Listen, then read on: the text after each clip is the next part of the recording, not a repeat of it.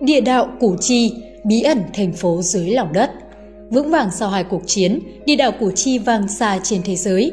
Tuy nhiên, những bí mật về quá trình hình thành hệ thống phòng thủ vững vàng vào loại bậc nhất trên thế giới đến bây giờ mới được người trong cuộc tiết lộ.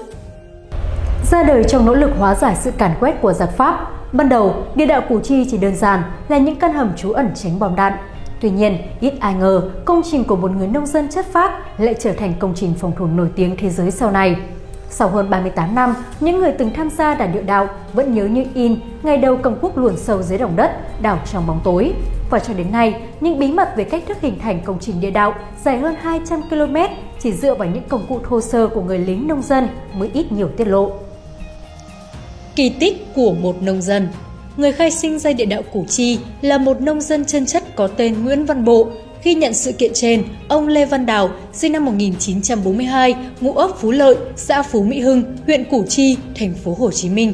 Đại tá đã về hưu, người từng tham gia đảo địa đạo trong thời gian dài cho biết, địa đạo đã có từ thời chiến tranh chống Pháp nhưng còn rất thô sơ do ông Nguyễn Văn Bộ, thường gọi là Sáu Bộ, một người nông dân chất phác sáng tạo ra. Mục đích ban đầu của ông Sáu Bộ là đào hầm để trú ẩn, tránh bom đạn cho người dân sống trong vùng.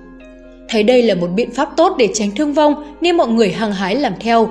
Hồi đó, cả làng học theo ông Sáu Bộ đào hầm. Thời gian đầu, những căn hầm của ông Sáu Bộ tỏ ra khá hiệu quả, chống địch rất tốt, tuy còn khá đơn sơ. Ông Đào cho biết thêm, những căn hầm, địa đạo bí mật thời kỳ này của ông Sáu Bộ khá đơn giản nên dễ bị hư hỏng, không mấy tiện lợi. Theo lời ông Đào, những căn hầm, địa đạo bí mật theo kỹ thuật của ông Sáu Bộ thường được đào trong các bụi tầm vông, chiều ngang 1,2 m, chiều dài 2 m, nắp hầm được che bằng gỗ nên khiến hầm dễ bị hư hỏng, thấm nước. Sau này, Đảng cũng phát động phong trào toàn dân đào hầm, địa đạo bí mật, nhưng mãi đến năm 1961, khi ngụy quân ngụy quyền bố giáp càn quét dữ dội, những căn hầm theo kiểu đơn giản của ông Nguyễn Văn Bộ mới xuất hiện nhiều. Ông Lê Văn Đào nhớ lại, sau năm 61, người ta biết đến hầm nhiều hơn, đặc biệt là sau trận giặc càn vào rừng Cái Đôi thuộc ấp Phú Hiệp, xã Phú Mỹ Hưng, huyện Củ Chi. Trong trận này, số người chết và bị bắt bớ quá nhiều nên khi được phát động phong trào đào địa đạo, hầm bí mật, người dân hưởng ứng nhanh chóng. Và chính ông Sáu Bộ là người trực tiếp hướng dẫn kỹ thuật. Ban đầu, chúng tôi đào đều hư hỏng do chọn chúng gan đất không tốt. Sau này, rút kinh nghiệm và tích lũy thêm những sáng kiến, kỹ thuật mới, Điều đáng nói là phần nhiều những kỹ thuật này đều do những người trực tiếp đào nghĩ ra chứ không hề qua trường lớp đào tạo nào cả. Theo đó, khi đào hầm trồng rừng, các miệng hầm sẽ cách nhau 6 mét.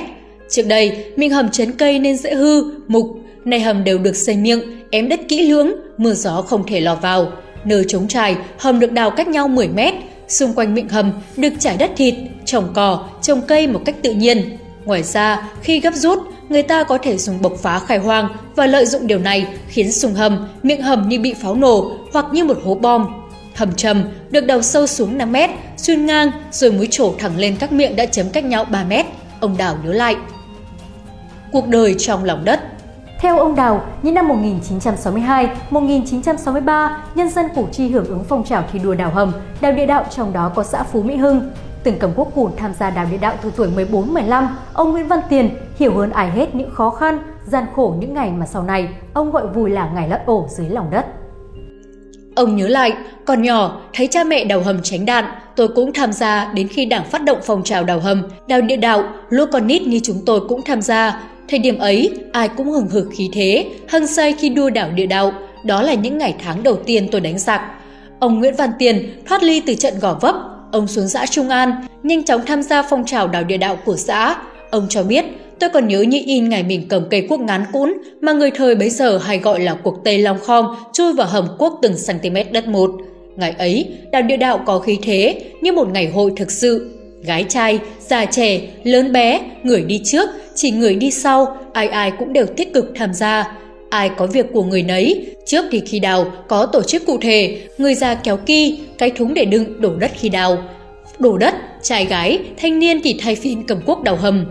Khi đề cập về những kỹ thuật đào hầm để có được một hệ thống địa đạo thông suốt, nhiều tầng nhiều lớp với hơn 200 km dưới lòng đất, cả ông Đào và ông Tiền đều khẳng định việc đào hầm, đào địa đạo ai không biết, không có kinh nghiệm thì thấy rất khó, nhưng khi đã làm quen thì sẽ trở nên dễ dàng. Cái khó là làm sao để giữ bí mật. Theo đó, người đào phải đảm bảo được những yêu cầu như hai bên tường phải thẳng đều, địa đạo không có chỗ lồi chỗ lõm, không ngoài hẹp trong rộng, không bên thấp bên cao, nền phải bằng phẳng, trần có hình mái vòm, lỗ thông hơi thiết kế càng lên sát mặt đất càng thu nhỏ theo hình chóp nón. Địa đạo vốn gồm một tổ hợp những đường hầm nhiều tầng nhiều lớp, đều hoàn thành một hệ thống địa đạo trải dài trên hàng trăm km, người ta buộc phải chia thành nhiều nhóm, đào cùng lúc ở những vị trí khác nhau, thậm chí ở những địa phương khác nhau. Ông Tiền miêu tả, thường thì mỗi nhóm đào một đường hầm, các vị trí miệng hầm đã được tính toán sẵn, người ta ước lượng thời gian và dựa vào kinh nghiệm để những đường hầm dưới lòng đất thông nhau là chính. Hồi đó, không có bất kỳ sự tham gia nào của khoa học hiện đại, những người đào địa đạo ngầm thường dựa vào âm thanh dội lại từ phía bên kia để ước lượng xem mình có đào đúng hướng và mình còn cách xa đầu bên kia bao nhiêu lầu nữa. Phải chú ý lắm mới gặp được nhau dưới lòng đất tối đen. Mỗi tấc đất là máu, là hơi thở. Lao động trong lòng địch, trong làn danh giữa sự sống và cái chết. Thế nhưng, những con người thành đồng đất thép chỉ có một cây cuốc cùn. Họ được chia thành từng tốp cụm. Tùy số lượng thành viên, các cụm này sẽ tự phân công người đào, người đổ đất.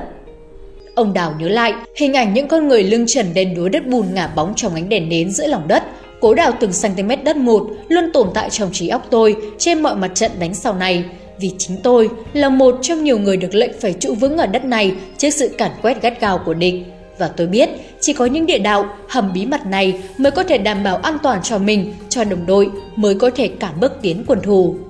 Với tư tưởng mỗi tấc đất là máu thịt, là hơi thở của mình, những người con đất thép luôn ý thức việc bám trụ quê hương bằng những căn hầm, địa đạo, bỏ qua những mất mát hy sinh.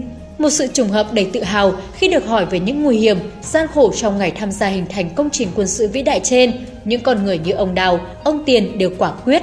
Khi ấy, không ai cảm thấy sợ hay thấy gian khổ cả, và nhiều kỷ niệm mà bản thân chúng tôi trải qua trong những ngày ấy đều là những kỷ niệm bi hùng. Để tránh những cuộc bố giáp truy càn của Mỹ ngụy, chiến sĩ và nhân dân Củ Chi đã dựa vào hệ thống địa đạo trải hơn 200 km khiến giặc phải khiếp sợ và đặt tên nơi đây là mật khu nguy hiểm. Quý vị và các bạn đang theo dõi trên kênh Tỷ điển lịch sử. Nếu thấy số này hay, đừng quên bấm like, share để lan tỏa thông tin ý nghĩa này và nhớ subscribe kênh Tỷ điển lịch sử để nhận thêm nhiều thông tin lịch sử bổ ích. Còn bây giờ, xin chào và hẹn gặp lại!